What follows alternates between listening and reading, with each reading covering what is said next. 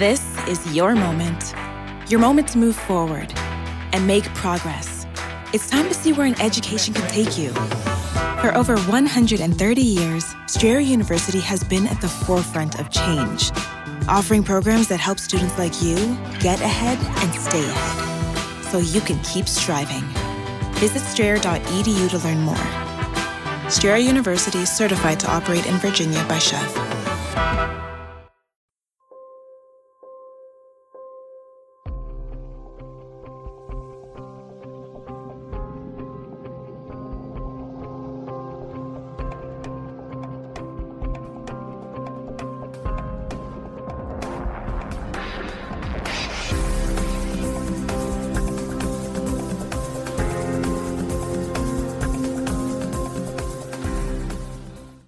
And welcome to this episode of Thermonuclear Takes from Physical Attraction. Now, as a reminder, this is the type of bonus episode where we deal with some news stories that are on my mind, which are usually at least tangentially related to stuff that's been covered on the show. As such, it's a bit looser, it's a bit freer, I spend less time on the script, a bit briefer on the stories, and it's more topical and less timeless, but hopefully it provokes some interest and discussion. If you don't want to hear about stories in the news, and right now, who could blame you, await a more regular episode. Right, there's loads of stuff that I've been wanting to get into, so let's get into it. And we actually have a, what I think is a pretty good news story to start up with, which I'm sure you'll all be happy to hear. First off, it's coming up to the five year anniversary of the Paris Agreement, which was signed in December 2015. This is not just important for people who like calendars, though, because it relates to a rather dramatic pledge that has just been made. China, the world's largest CO2 emitter, has now pledged to get to net zero by 2060 in terms of CO2 emissions. And this is a pretty huge positive development in climate politics. In fact, Zeke Hausfather told Bloomberg's Climate News if China is serious, this is the biggest climate news in a decade. So, what's going on? A brief recap then on the Paris Agreement. Nearly every country on Earth signed up to the agreement, and it states a couple of things. It says, first, that we'll try and keep global warming to 2 degrees Celsius above the pre industrial levels. Once considered a dangerous upper limit for warming by people like Jim Hansen in the 80s, this is now the target. We'll get there if we're lucky and if we try damn hard. Secondly, we'll pursue efforts to keep global warming to 1.5 degrees Celsius, which unfortunately I think is now very unlikely. And the Paris Agreement says that we'll do this by establishing, quote, a balance between anthropogenic sources and sinks of greenhouse gases in the second half of the 21st century. In other words, the goals of Paris keep to below 2C and eventually have net zero emissions of greenhouse gases by the second half of the century, so any remaining emissions of greenhouse gases are cancelled out by negative emissions. These goals are clear. A brief reminder of why this is necessary, because I don't think that enough people really understand this. The amount of warming that we get is basically proportional to the cumulative CO2 that we have dumped into the atmosphere. That's why emissions reductions from the COVID lockdown basically don't matter that much. If our emissions fall by 25% in the lockdown, it just buys us three months every year that happens, if you see what I mean. It slows down the rate at which we're making the problem worse. That CO2 lingers for centuries, and so will much of the warming. If you're seeing the damage from climate change already, urgent climate action is required to stop this from getting even worse. I hope that's clear. And equally clear, then, to stabilise temperatures, emissions must go to net zero, so that we stop dumping extra greenhouse gases into that warming blanket around the Earth. And it turns out that these two goals of the Paris Agreement to get to net zero by the second half of the century and to keep to below 2 Celsius are linked by the science. Because basically, to get to 2 degrees Celsius basically requires us to hit net zero globally by the second half of the century, probably earlier rather than later in that. There are some details, of course, but if, if you don't do that, you basically don't have a prayer. However, what isn't in the Paris Agreement is the actual mechanism to get there. The Paris Agreement does not include legally binding targets that all add up to achieving these goals. Instead, the idea is to try and create something that will get around the rather thorny issues that have plagued international climate negotiations for the last 30 years. Rather than imposing legally binding targets on countries, countries make voluntary pledges. They're called nationally determined contributions. The idea here is that everyone's hand is shown at once. Everyone shows how willing they are to act on climate change. And this is supposed to avoid the free rider problem. So, for example, if only I act to cut emissions, it might cost me something up front, although I would argue that in the long run, pretty much all of the actions that cut emissions end up being beneficial economically and in other ways too, as we'll in fact see for China's pledge later on. So, Imagine I'm paying to cut my emissions. You might benefit from a more livable climate due to my actions without having to pay to cut your emissions. So there's a risk that every country waits for someone else to act, which is more or less what was happening. With Paris, the idea is that everyone sees the pledges that everyone else has submitted. Then there's supposed to be a ratchet mechanism. It's a bit like everyone in your house agreeing to contribute to a fund that will, uh, I don't know, pay for some upkeep or double glazing or something. If you see that your housemate is giving 30 quid, you might think, well, I should really match that. I see that you're doing a bit more to address the problem, and so I increase my ambition too. And that's the idea, is that these goals are supposed to get more and more ambitious over time. It's a virtuous feedback loop, supposedly, where every country raises the ambition of their pledges over time, and doing so means that addressing climate change is easier than they thought. The five year intervals, then, are supposed to be when all the parties meet up and have a stock take. Every country evaluates how well it's done so far, and then hopefully raises their ambition. That was supposed to be taking place, well, round about now, in Glasgow, but COVID put the kibosh on the conference until next year, but it seems as if many of these pledges are still coming through. So the first round of pledges didn't add up to the Paris Agreement. In fact, if that first round of pledges had all been enacted, we would probably be looking at 2.8 degrees of warming or so, according to Climate Action Tracker. And this left us in a rather grim situation. Even if everyone fulfills their promises, they still won't be achieving what they all agreed to achieve. This is obviously not ideal. But in this most recent round of new pledges, we have a couple of major announcements so far, and they are ratcheting up the ambition on these pledges in recent months. So a while ago, the UK did this.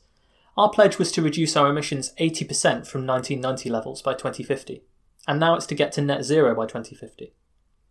The EU27, which currently emits around 9% of global emissions, is in the process of updating its pledge too. Its earlier pledge was to reduce emissions by 40% on 1990 levels by 2030. Now it's trying to ratchet that up, so instead of 40%, it will be 55% reductions by 2030. I think right now, as I'm saying this, they may still be trying to get all the member states on board, but evidently it's a sign of increased ambition. The EU wants a goal of net zero by 2050 as well, with Poland currently holding that up. Now, the big China announcement came on the 22nd of September, and it marks the first time that China has pledged to an explicit date for net zero. China accounts for 27% of world emissions right now. Previously, they had said that their aim was to peak their emissions by 2030 and to reduce the carbon intensity of their economy by about 40% by 2030. Now, the carbon intensity of the economy is a measure of how much CO2 you're emitting per dollar of GDP you're producing. Obviously, it's good if you can reduce this. It means that you are generally making more money in a less dirty and polluting way, and your economy is less destructive to the climate, which is good. But it's obviously not the same as actually reducing emissions. If you halve your carbon intensity, but double the size of your economy in a decade, you're emitting the same amount. And in fact, China has doubled the size of its economy in just the last eight or nine years.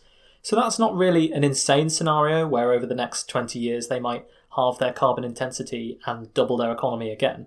And if that did happen, then obviously they'd still be emitting the same amount as they do today, which isn't really progress. Obviously, this pledge was something. It was better than uncontrolled emissions growth forever, China has historically emitted a lot less CO2 than the EU and the US. China has historically emitted 214 billion tonnes of CO2 compared to the US at 397 billion tonnes. Per person, they still emit less CO2 than the US, although more now than the EU does. So naturally, this is where you get into the thorny issues about what is to be considered fair. But with the old target, you could see the scenario where China's emissions grow with its economy only slightly offset by that economy gradually getting cleaner they could peak by 2030 and then more or less stay the same for a really long time. And that would obviously be well within the target as it exists. Now, it's worth saying this is better than some of the worst case projections we've seen. RCP 8.5, the worst case doomsday climate scenario, involves the planet's emissions increasing right the way up until the end of the century. It's hard for me to see how that happens in the way that they predict if China does peak its emissions in 2030. The progress that we're making already, then, is enough to render the worst case scenarios unlikely to happen. And this is very good news because those scenarios are so hellish that it's hard to imagine the world reasonably making it through. For one thing, in those worst case scenarios, places where billions of people currently live would become uninhabitable. We really, really need to avoid those worst case scenarios however we can. But this new pledge, if fulfilled, would be better yet. If China gets to net zero by 2060, possibly within my lifetime and only 10 years after the UK is supposed to, then clearly their emissions will have to start falling sharply after the peak in 2030. It's hard to see how you get to net zero by 2060 if there's not a big reduction by 2040, for example. So it's obviously a much stronger pledge than the previous one because it has this net zero requirement and doesn't allow China to keep emitting forever. And this has pretty major implications for global temperatures, which we'll talk about later. This actually increases the number of countries that now explicitly have a net zero target date. The EU basically has one, many member states do already. The UK has one, so does Chile, Canada, New Zealand, and South Africa. They're trying to get one through at the moment um, in Chile, Canada, New Zealand, and South Africa. And California do as well. They're supposedly aiming to do this by 2045. This is good news, obviously, because without a date to get to net zero, you can't really have a plan, and then you can't really be that serious about meeting the Paris target, which, given that it's supposed to be an international agreement, isn't great. But of course, a lot of you will be thinking, these are just pledges, these are just targets. People make targets and promises all the time, especially in politics, and they miss them quite often too. They can be changed with a change of government or a change of circumstances. The Paris Agreement is voluntary. There are no sanctions if you miss the target, unlike a binding treaty. And given that no one who's in power now is expecting to be in charge in 2050 or 2060, as far as we know, when the targets are due to be met, it might be politically very easy to set a target for decades in the future and then do nothing about it, particularly if it feels like your government might not last another six months right now.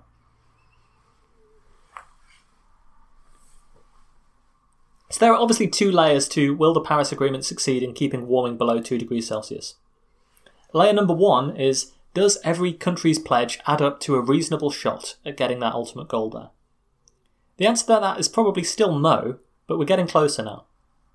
According to the Climate Action Tracker, if everyone fulfilled their pledges, we'd be headed for around 2.7 degrees Celsius of global warming before China's new pledge.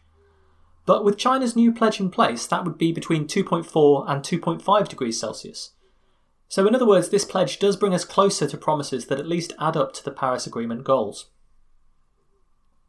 Layer number two is okay, how are the actual countries doing at fulfilling their pledges? Is their actual action and their actual plan for their economy consistent with this goal? And let me point out just briefly again why this is not at all trivial. If you want net zero emissions, that doesn't just mean that you have to close down the coal fired power plants.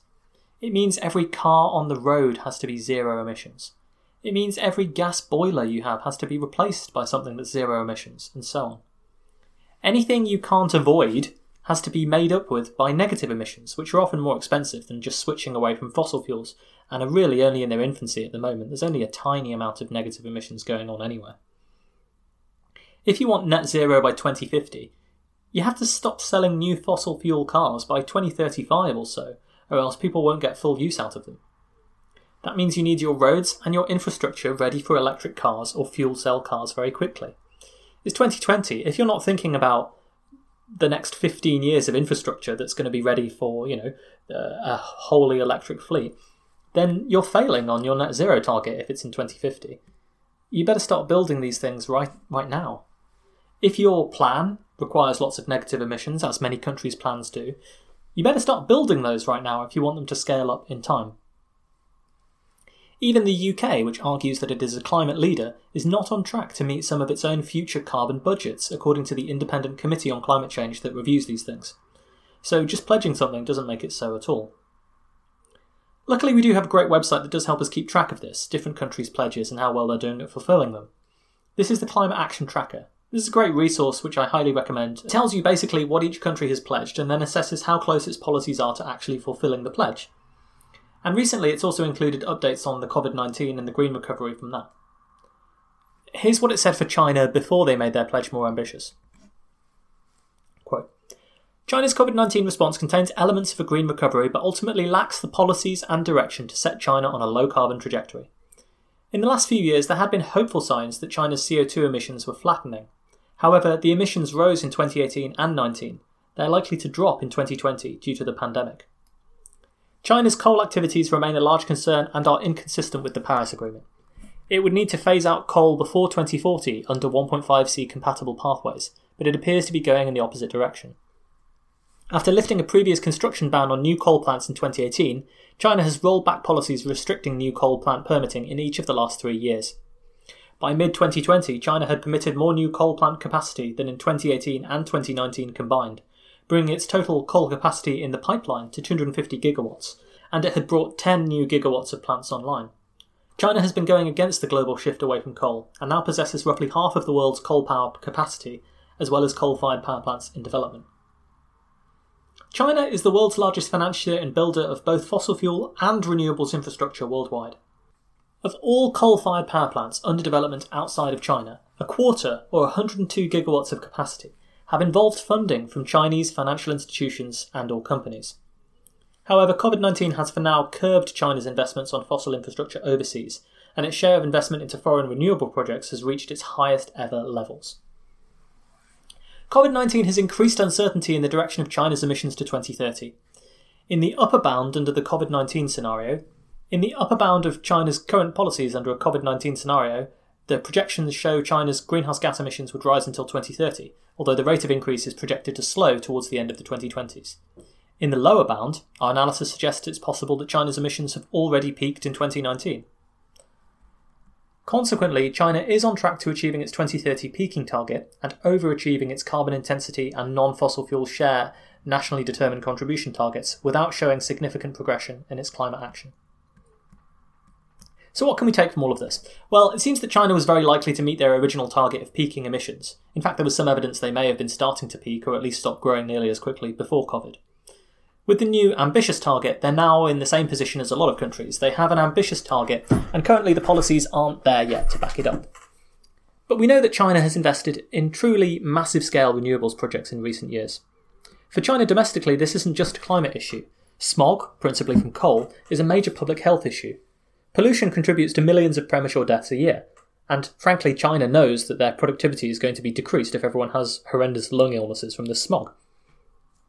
China watchers will look to their next five year plans to see whether new policies are being announced that are in line with this new, more ambitious target.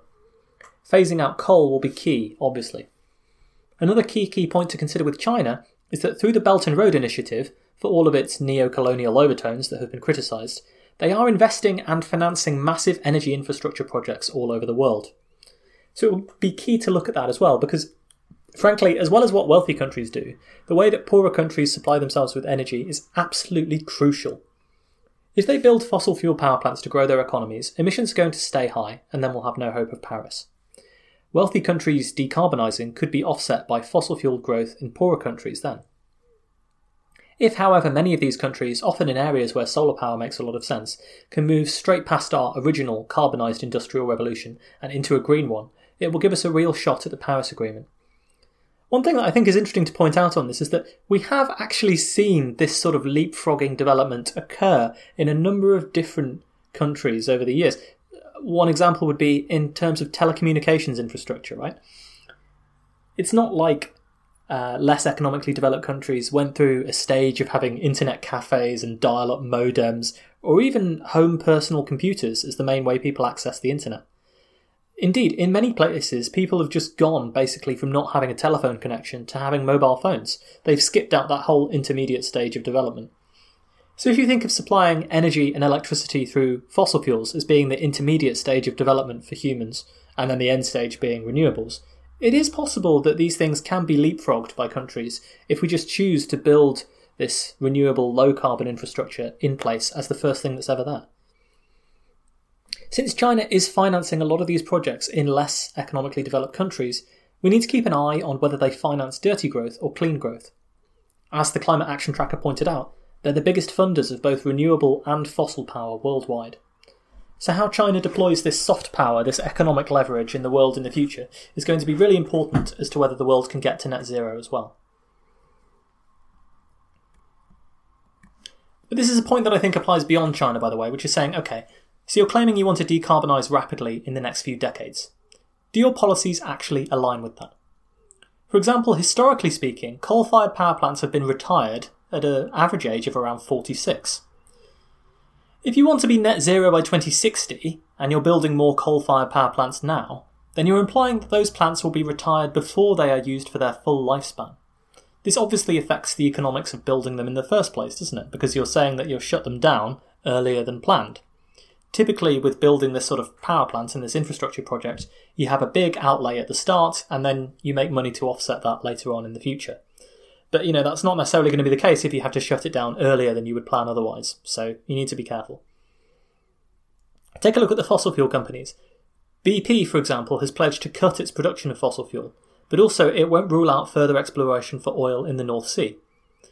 If you're funding projects to explore fossil fuels that you don't think you'll be able to burn or sell, or to create infrastructure that you won't be able to use for as long as you'd think, then clearly your actions are not in line with your stated goals. So, for example, again, return to the UK. One of the policies that's supposedly on the to do list, although not enacted yet for climate, is a ban on UK government investment in foreign projects for the exploration and extraction of fossil fuels. Why would our government, which claims to be committed to net zero, invest anything in, in foreign companies and foreign people uh, exploring and extracting fossil fuels? It doesn't make any sense. Incidentally, just for good measure, I'll read a bit of what the Climate Action Tracker has to say about the UK. Quote, the onset of the COVID 19 crisis has had a severe impact on the UK economy, and the government's commitment to build back greener has not been so far met by strong action. To date, only 2% of the economic recovery funds are allocated towards climate related measures, compared to 30% of the EU's latest 2021 to 27 budget and the associated recovery package. Since legislating its 2015 net zero emissions target in 2019, the UK has been strengthening its announced suite of climate policies and encouraging development. However, according to the Committee on Climate Change, these announcements do not yet go far enough to put the UK on a path to achieve the 2050 net zero target. With the UK set to host the pivotal UN COP26 climate negotiations in November 2021, there is great impetus to show global leadership by bridging this policy gap. The Climate Action Tracker rates the UK as insufficient.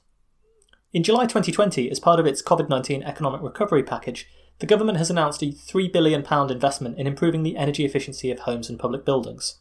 But this is far less than the 9.2 billion pledged for this purpose during the 2019 election campaign. Along with the 350 million investment in reducing emissions from heavy industry, these are the only significant climate related investments in the recovery announced so far. The UK has stated it plans an additional round of spending later in the year, which will require a scaling up of commitments to fulfil the intent of its purported green recovery. Now, I'll spare you all what the Climate Action Track has to say about other countries, including perhaps your own, but you can, of course, look it up if you're interested to see what they have to say. So, obviously, pledges that add up to the actual target at hand are good news, and it's exciting that in the midst of this chaos, China and the EU are contemplating more climate action. But they're just words until sufficient action is taken to fulfill them. I mean, if you want to put a less optimistic spin on it, the fact that five years after Paris we still haven't got all the countries who signed up to it to even promise to do stuff that will fulfill it, let alone actually start reducing global emissions, pandemic aside, that's hardly a glorious beacon of progress, is it? And so we must track this climate action. And where our governments are not making policies that are sufficient to fulfill what they've promised, we have to say, what are you playing at? As many have pointed out, for China to actually achieve net zero by 2060 from where they are now, that's going to require some pretty transformative changes starting almost straight away, so we should know pretty soon if they're serious. I want to finish up with a couple of observations. Number one is that a common piece of rhetoric you hear from people who don't want to act on climate change in the West is, what about China? They emit more than us, yada yada yada. Obviously, this was always disingenuous. Just because someone commits murder doesn't mean we're justified in assault. Now it's even more ridiculous. China now has a very ambitious net zero target. So do we. Unless they're miles off their target and we're hitting ours, that complaint doesn't really hold water. The US and many other countries don't yet even have net zero targets, so who's really lagging behind here? Finally, you can obviously criticise China for a lot of things, from their human rights record domestically to their historically environmentally destructive policies, through to foreign policy, the initial handling of COVID 19 pandemic, and so on. I'm not going to get into any of that here or make any sort of moral geopolitical judgments because that's not really what this is about, and I'm also not an expert on China at all. But what I would say is that there are a couple of obvious reasons that China is doing this that relate to its status as a country on the world stage. The first is that geopolitically, coming out with a good reputation on climate change is good for China's image, which has arguably taken a battering in recent months. It was notable that Xi Jinping made this announcement straight after Trump's speech at the UN. Whatever else you want to say about Trump, he's totally abdicated responsibility on climate change, which he doesn't even acknowledge as a real issue. And he's undone a great deal of environmental regulation during his time, uh, promising to support coal miners and letting the lead on renewables further be ceded to other nations. That's just historical fact which you can't dispute, regardless of your politics. In this election, he has no net zero target, while Biden is at least talking about a 2050 target for the US, although I was also disappointed to see in the debate that he seemed to disavow the Green New Deal, even though on his website it says that he would like to support it. So Xi sees it as a way to take the lead from the US in international affairs. This is the take from the BBC, for example. Quote, Xi Jinping's climate pledge at the UN minutes after President Donald Trump's speech is clearly a bold and well calculated move, said Li Xiao, an expert on Chinese climate policy from Greenpeace Asia. It demonstrates Xi's consistent interest in leveraging the climate agenda for geopolitical purposes. Back in 2014, Mr. Xi and then US President Barack Obama came to a surprise agreement on climate change, which became a key building block of the Paris Agreement signed in December 2015. Mr. Xi has again delivered a surprise, according to Li Xiao. He said, quote, By playing the climate card a little differently, Xi has not only injected much needed momentum to global climate politics, but has presented an intriguing geopolitical question in front of the world. On a global common issue, China has moved ahead regardless of the US. Will Washington now follow? My priority is living on a livable planet, so I'm not too fussed if this is done for geopolitical reasons as long as it gets done. A bit like if you're a huge fan of space exploration, sure, we only landed people on the moon in 1969 because of Cold War great power competitiveness, but at least we did it and it was worthwhile progress. As well as the geopolitical point in terms of status, another very obvious point to make is that China has been playing the long game on sustainable energy. As they've grown their economy and their influence throughout the world, they have ensured that the resources of the future, things like lithium for batteries and the manufacturing capacity for solar cells and wind turbines, is substantial. The investment poured into making solar panels more cheap and efficient has driven the costs of solar down massively, which have in turn meant that it's now the cheapest form of power across much of the world, making it all the more likely to displace a good chunk of fossil fuels in the coming years. That's the solar industry that's growing at 23% a year at the moment. I mean, that's that madness. That's insane. As the world decarbonises and moves on to new fuel sources, then, it's likely to be very good for China. This is the type of thing you accomplish, by the way, when you actually have long term planning on how to be economically competitive, and when you look to the future and don't prop up dying industries like shale gas or deny long term issues like climate change or the increasing expense of extracting fossil fuels. For the last two decades, China has been focusing on a lot of this stuff, while other countries have been obsessed with their own internal politics, or their own internal wranglings, or wars in the Middle East, or whatever it is. And it's resulted in a pretty impressive dominance in pretty much everything related to clean tech. This result was illustrated in a recent article in MIT Tech Review that summarised it in charts. So, some of those statistics 51% of the global sales of electric vehicles take place in China. 54% of the world's wind turbine assembly capacity is in China. 75% of the world's lithium ion batteries essential to EVs and the grid, with a large fraction of renewables, they're made in China. 70% of the world's solar panels are made in China.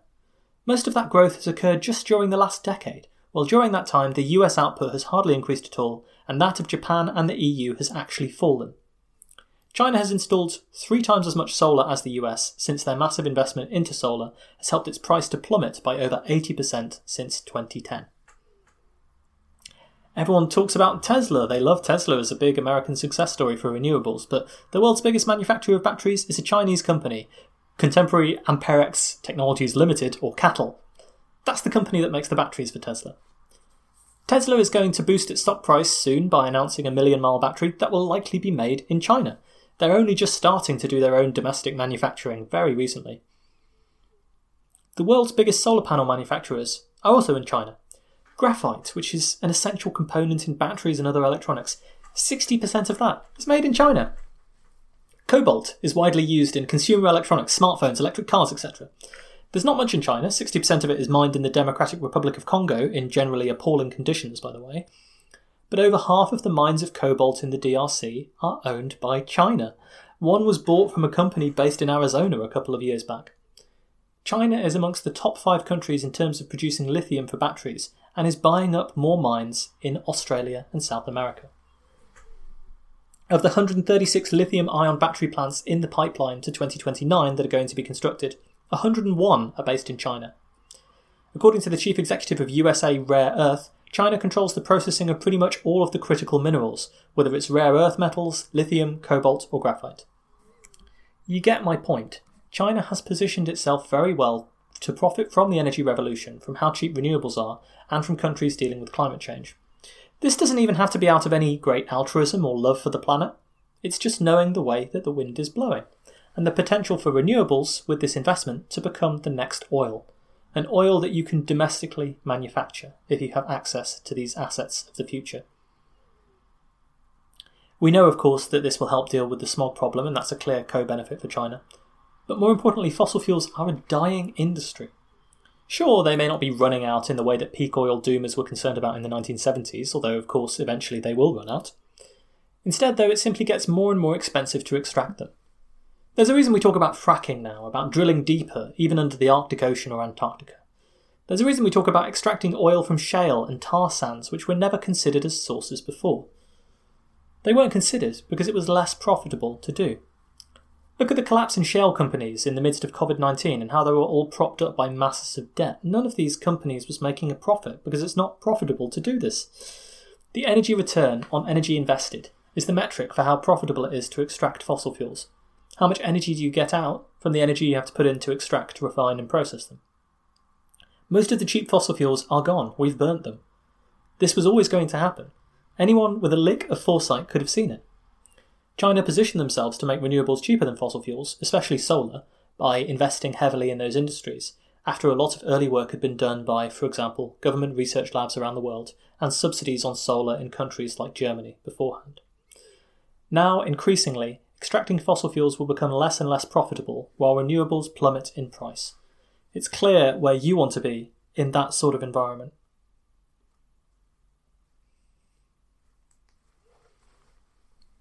So we talked about China leveraging its soft power in the world and whether this would help the transition to renewables. Clearly, they also have an incentive to do that.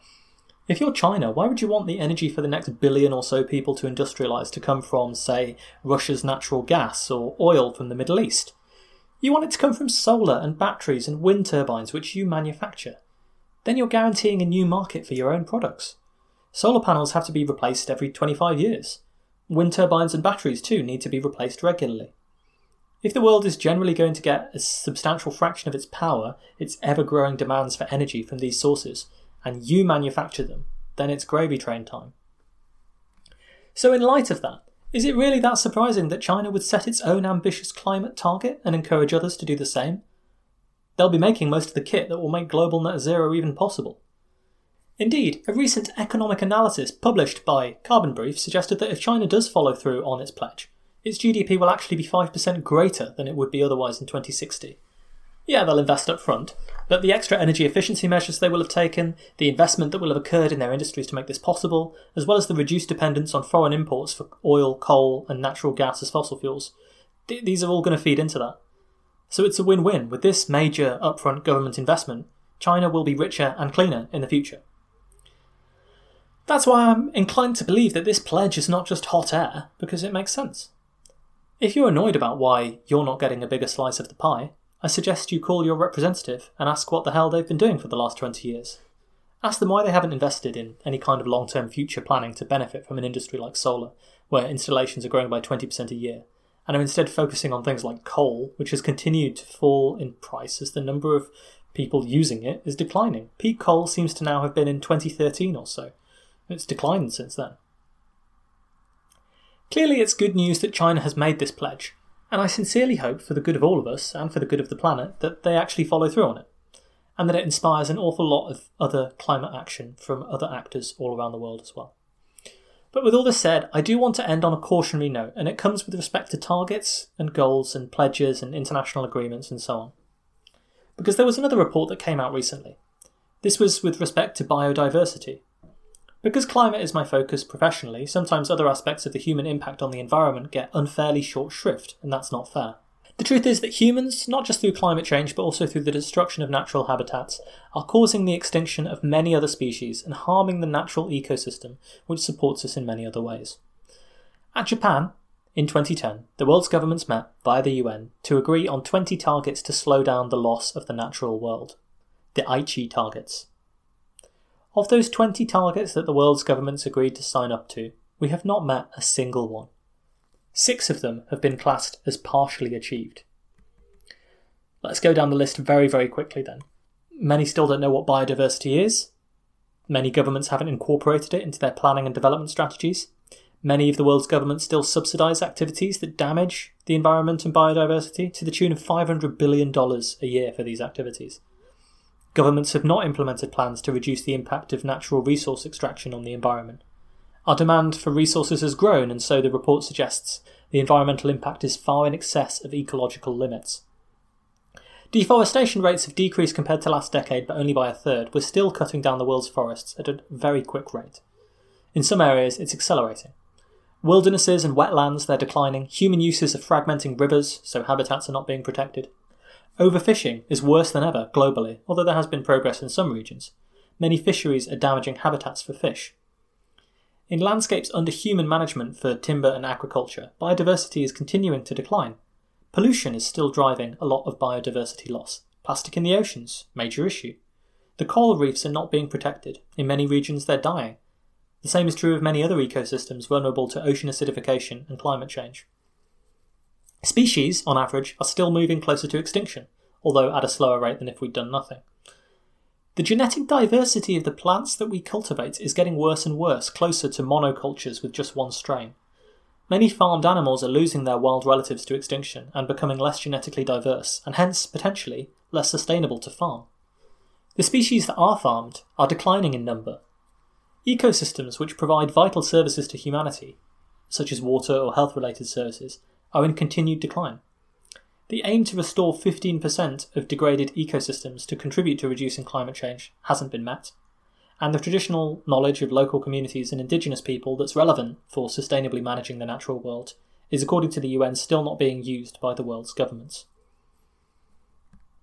The six targets that have been partially achieved include those on protected areas and invasive species, Governments did not manage to protect 17% of terrestrial and inland water areas, or 10% of marine habitats, but they did protect 44% of vital biodiverse areas, which is an increase from 29% in 2000. They've also eradicated around 200 invasive species on islands, which was one of the goals that was set, and actions have saved 48 identified species from extinction, which is another positive. In other words, yes, it's very, very possible to make a bunch of ambitious pledges about what you're going to do. The world's governments signed up to achieve a bunch of very ambitious pledges at Aichi in 2010 for biodiversity, and essentially failed to achieve most of them, and actually went backwards in some areas. I'm more optimistic about climate action because I think that governments do take it more seriously. But it's important to remember that global CO2 emissions have still increased pretty much every single year since the 1700s now, with the only exceptions being big economic depressions or disruptions to the fossil fuel supply. So I hope that China does fulfill its new climate promise, and that other countries also ratchet up their ambition as part of the Paris Agreement. I hope the world comes up with a set of targets that actually adds up to their promise. And I hope that the world can produce a detailed plan on how it will get to net zero, and that everyone from national governments to corporations can produce detailed plans on how they will do so as well. And then, for the good of all of us, for the good of the climate that we live in, for the good of our health, for the good of our economies in the future, and the sustainability of the way that we live, we have to make sure that they actually do it. In the words of the king, then, to actually achieve these goals, it's going to take a little less conversation and a little more action. Thank you for listening to this Thermonuclear Takes episode of Physical Attraction, where I have talked very quickly about global climate politics. You can get involved with the show. You can go to physicspodcast.com. There you'll find the contact form. You can address me any comments, questions, concerns that you have about what you've heard, anything you'd like to hear about in the future. Send them via the contact form. Other ways to get in touch, of course, there's Twitter, PhysicsPod, Facebook, Physical Attraction, and there are plenty of other ways to get involved with us. If you want to support the show, one of the best things you can do is to leave a review on your podcast platform of choice, letting us know how you find the show and presumably helping boost us in some unknown algorithm somewhere. Uh, another thing that you can do, of course, is to support us financially via the PayPal link that's on physicspodcast.com. You can go to patreon.com slash physical attraction, and there you will find loads of bonus episodes. You'll find right to the end of our SoftBank series has already been released there, along with some bonus episodes that aren't available anywhere else and quite a bit more on climate change, actually. Some of the forthcoming Climate 201 episodes have also been released earlier there. The deal with that is you can support for as little money as you want, and you'll only be charged when a new paid bonus episode comes out, which is very infrequently. So at the moment, it's a, it's a pretty free deal to get more episodes if you're interested. But I, but I do appreciate everyone who has already signed up to help there. Uh, you're helping keep this mm, as a slightly more sustainable project than it is at the moment. Of course, the best thing you can do to support us, though, is to tell as many other people who might be interested in the issues that we're covering and in the explanations that we're giving um, about the show. And you can help us improve always. Feedback on that contact form is one of the best ways you can do that. Until next time, then, please take care.